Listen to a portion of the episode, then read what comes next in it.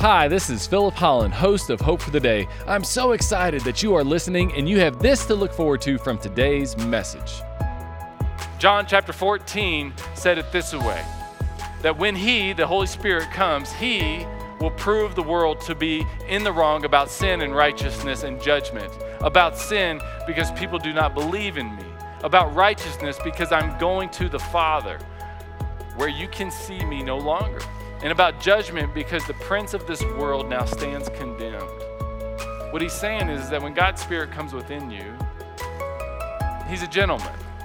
And he's going to whisper to you what you need to do and what you need to change and what you need to, what needs to happen in your life to get you back on track. Welcome to Hope for the Day with Pastor Philip Holland. Allow me to ask you a question. What do you think of when you hear Holy Spirit? Perhaps you think of a ghost, as in the Holy Ghost mentioned in the King James Bible. Perhaps you think of a force, like the Force from Star Wars. Perhaps you think of the different gifts the Holy Spirit is said to give believers in Jesus. For most of us, the Holy Spirit is a mystery, and we're not sure who or what it is. In this sermon series, The Invisible God, we're going to seek to clarify who the Holy Spirit is and what the Holy Spirit desires to do in each of our lives. We will examine the promise of the Holy Spirit that Jesus gave us, the personhood of the Holy Spirit as he desires to relate to us, the power of the Holy Spirit that God desires to have come through us, and the presence of the Holy Spirit that we continually have with us. Through this study, our hope is you will be able to enter into a deeper relationship with God's Spirit that resides in you. Now, this year with the pandemic, um, one of the things that we have been wrestling with, specifically over the last year, has been the social isolation. And as a result of the isolation that most of us have had to deal with, and maybe even some of you right now online are still working through, it has created an increase in a variety of different things. It has caused several things to become more prominent. For example, there has been an increase in depression. There is a reality separation that perhaps people are beginning to have in life. There's a loss of self-esteem that people are struggling with. There's an exasperation of mental health disorders. There's an increase in even chemical dependency. And what we see with all of this, these different disorders that are in essence happening because of the isolation that we've been dealing with, is that presence matters. Presence matters with the people that we that we interact with in our lives. It helps us in a variety of ways that maybe we didn't even realize until this past year. And that was especially true, not just with us today, but also with Jesus and his disciples so many years ago, because they were worried. They were concerned.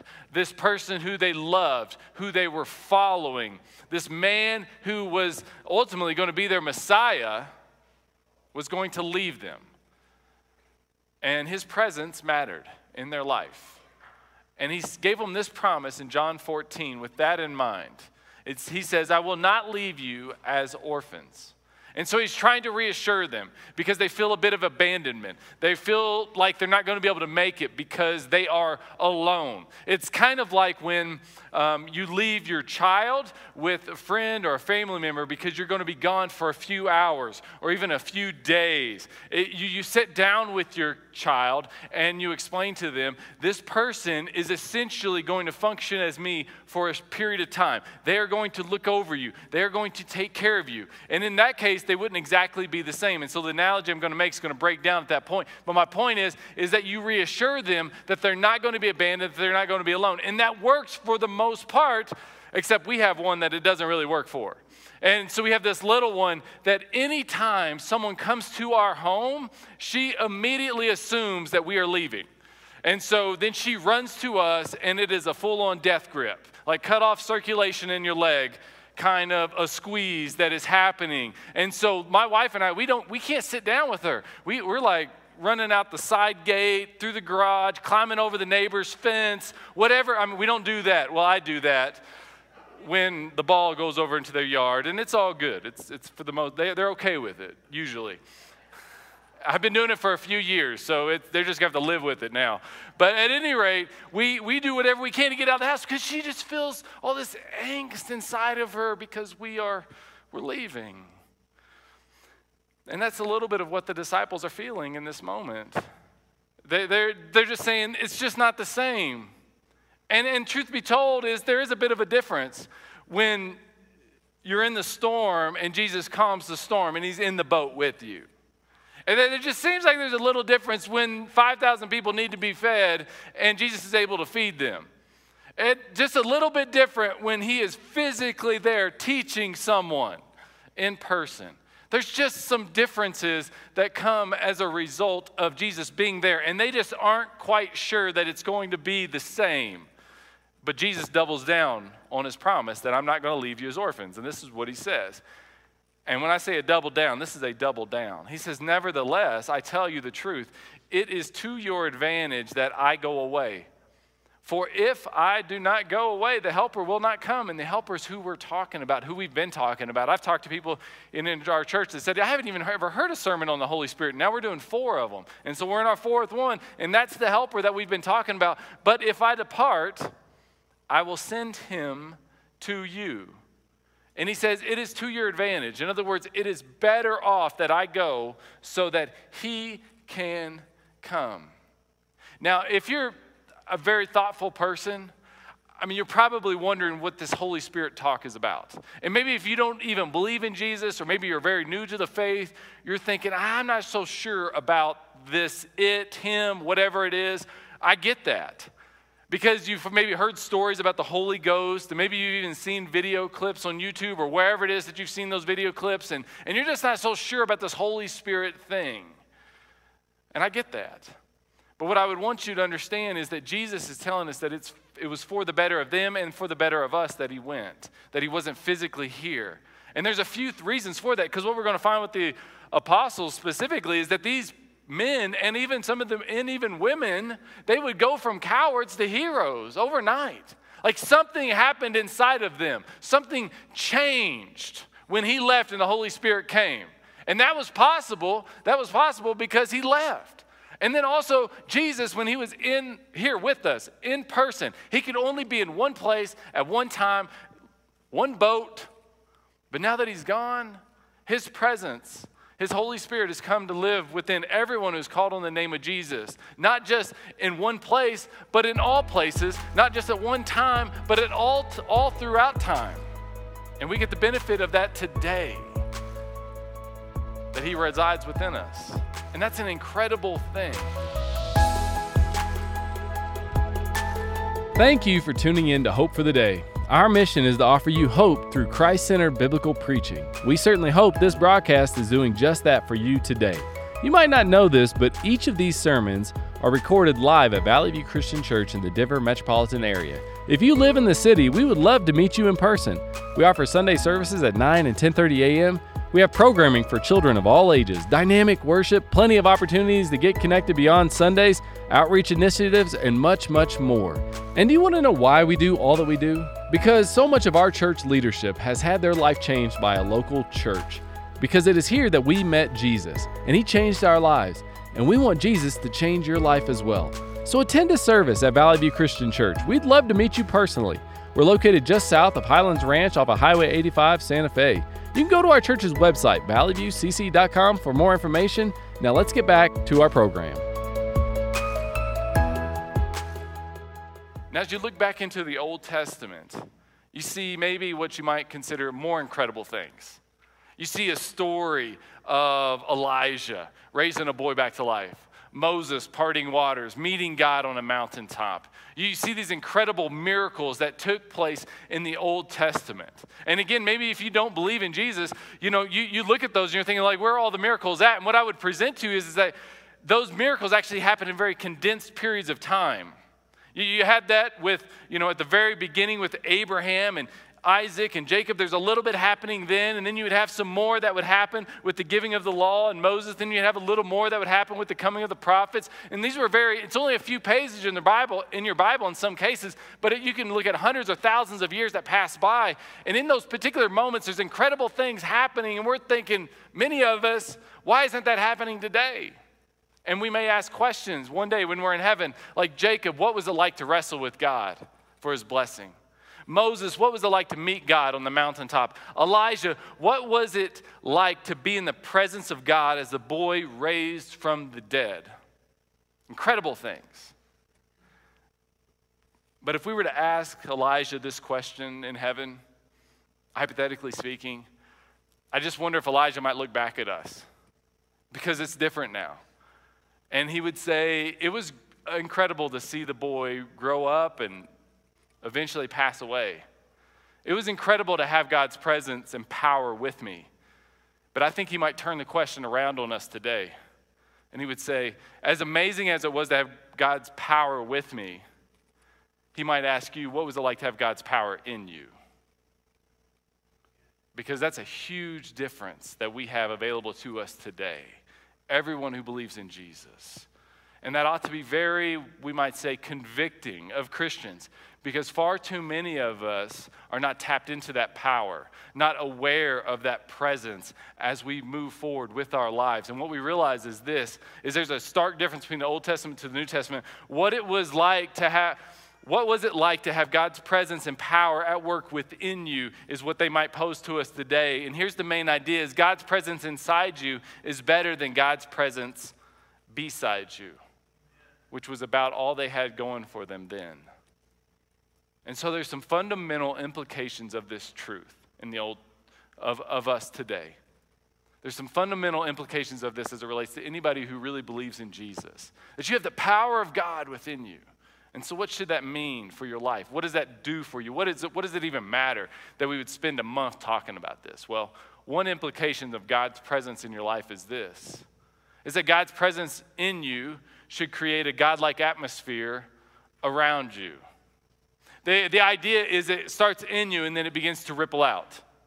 John chapter fourteen said it this way, that when he, the Holy Spirit, comes, he will prove the world to be in the wrong about sin and righteousness and judgment. About sin, because people do not believe in me. About righteousness, because I'm going to the Father, where you can see me no longer. And about judgment, because the prince of this world now stands condemned. What he's saying is that when God's Spirit comes within you, he's a gentleman. And he's going to whisper to you what you need to do and what you need to change. And what you need to, what needs to happen in your life to get you back on track.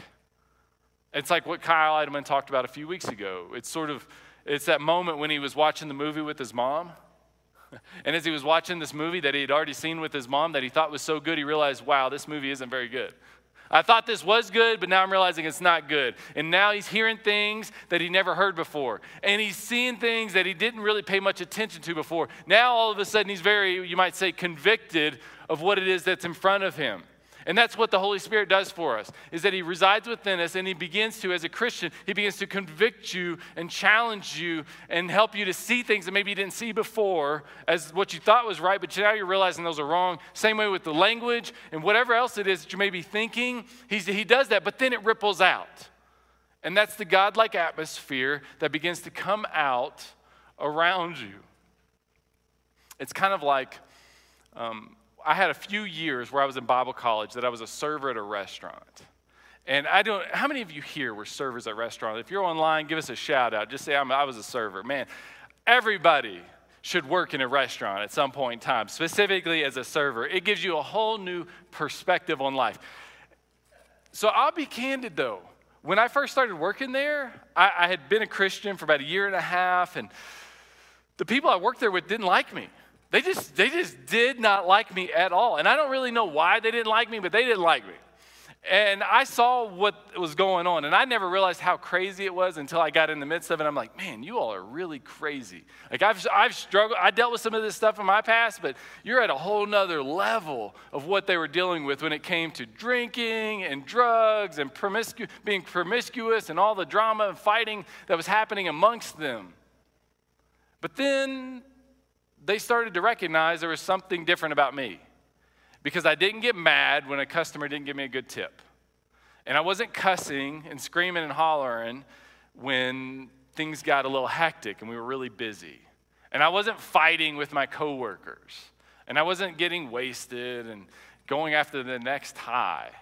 Eventually, after about four or five, six months, they started to see that. And I knew what they were doing, and I was just trying to be their friend. I just honestly was just trying to make a few extra bucks too. But then they started talking to me about why I was the way I was. And I started sharing with them about Jesus and about the difference that Jesus had made in my life, about the change that had taken place. That, like the apostles, I was a little bit of a coward.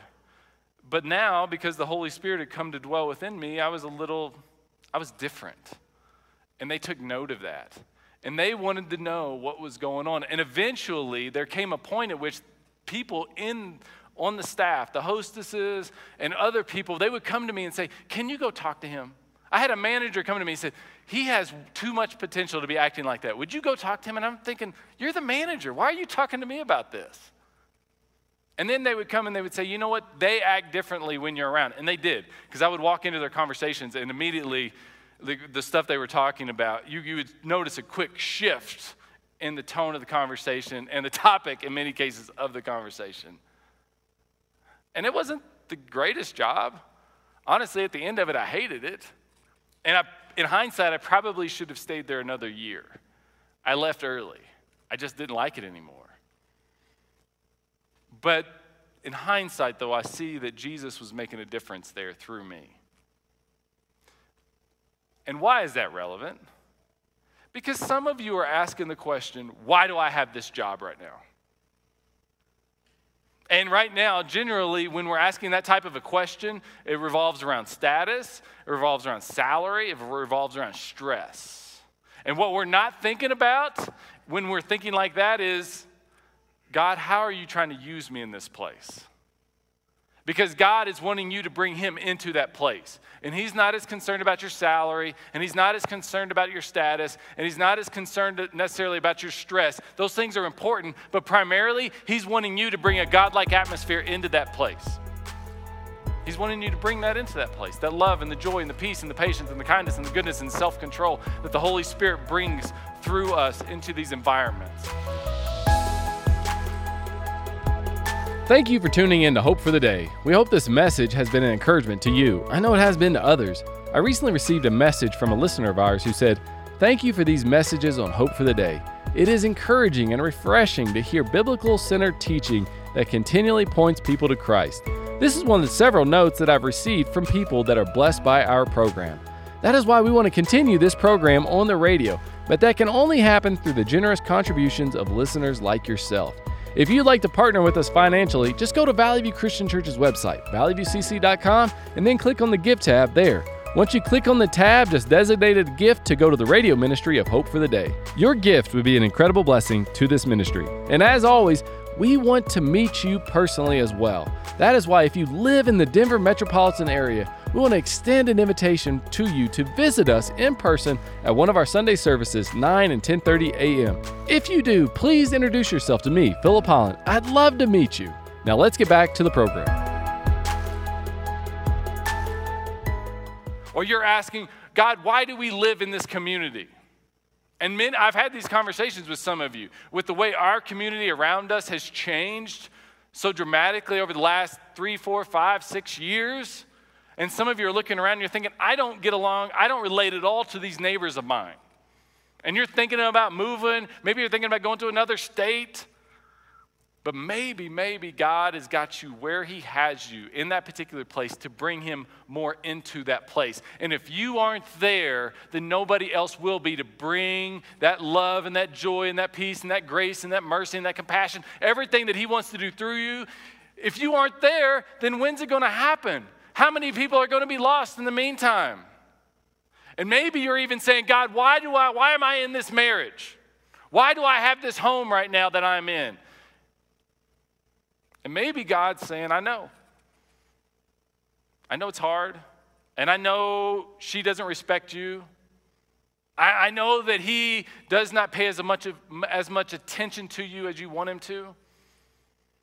But maybe God has you in that place to create that God-like atmosphere that only you can bring into that particular relationship and into that home. God's presence in us creates a God-like atmosphere around us. And as I say that, though, we need to keep in mind this, is that we always need to be distinguishable. Everyone who believes in Jesus, there needs to be some sort of distinguishment that you have from others. I'll say it this way. Christians need to meet non-believers where they are, but not become as they are. Jesus met people where they were at. You see it again and again and again in the Bible. I'm going to give you a story in a little bit of, the, of, a, of Philip meeting someone where they were at, but they never become as they are. They always remain distinguishable. Another pr- implication of this, God's presence in you, and this relates to how you are living your life, and it transitions from that point that we just made, that you're not becoming as the world is. You're in the world, but you're not of the world. God's presence in you brings blessing when you follow him. Brings blessing. Often when we think about blessing, we think of uh, physical, material things. And in some cases, that's the case. You know, that as you're obedient to God, there's a blessing that follows. And sometimes that can be financial. Sometimes that can be something physical. But more often than not, and who wouldn't need a little bit more of some of these things? More often than not, the blessing is stuff like guidance instead of confusion, peace instead of anxiety, kindness instead of anger, favor with others instead of disrepute. That's what God's presence in you, that as you follow him, these things begin to come to you more and more often. I, I liken it to a faucet. That I, the faucets that we have today are wild. All these different handles, they go, they do different types of things and how you turn them on. But if you were just imagine a faucet that you move over to the right, all of a sudden the water begins to pour out of it. But maybe you think, ah, it's a little too much water, so you kind of tap at it, tap it, tap it, tap it, tap it. A little less water coming out, a little less water. Eventually you push it all the way over and the water stops. And what if you viewed God's blessing like that? That when you are surrendered to his presence that is within you, his Holy Spirit, and you are being guided by his Holy Spirit completely and fully, the blessing is flowing. Like you have guidance and you have peace and you're able to be kind when it's difficult and whenever there's all sorts of things happen around you that you can't quite tie together, you still know what to do because he is guiding you and you have favor with others and all these things are happening because you're surrendered to him, not to you. But gradually though, we go our own way sometimes. Gradually though, we can have a tendency to drift. And it's like that faucet's being tapped back, tap, tap, tap, tap, and less blessing, less blessing, less guidance, less peace, less kindness is in our lives. And that's why the Apostle Paul said these words to this church in Thessalonica, do not put out the Spirit's fire. And when we go our own way, when we choose our own path, that's exactly what happens. The classical example from the Old Testament is a man named Samson. There may not have been another person in the scriptures that was more that was as blessed as Samson and blew it as significantly as Samson did, but ultimately in the twilight of his life, he would recover. But he was incredibly blessed by God. He was incredibly blessed. Look at this. This is one point. The Spirit of the Lord came powerfully upon him. So God's Spirit was on him. And as a result of that, there was a great blessing. He had strength. He tore a lion apart with his bare hands as he might have torn a young goat. And so he had this going for him, but he also had a Nazarite vow. He had a certain life that he was called to live. And inevitably, he would drift away from that until finally, Delilah, he would tell her what it is that he what it is that needed to happen to him for him to lose his strength. And she shaved his head, and the Philistines came upon him. Samson, the Philistines are upon you. And he awoke from his sleep and thought, I'll go out as I have before and shake myself free. But he did not know that the Lord had left him. He didn't realize that the blessing in his life had been cut off.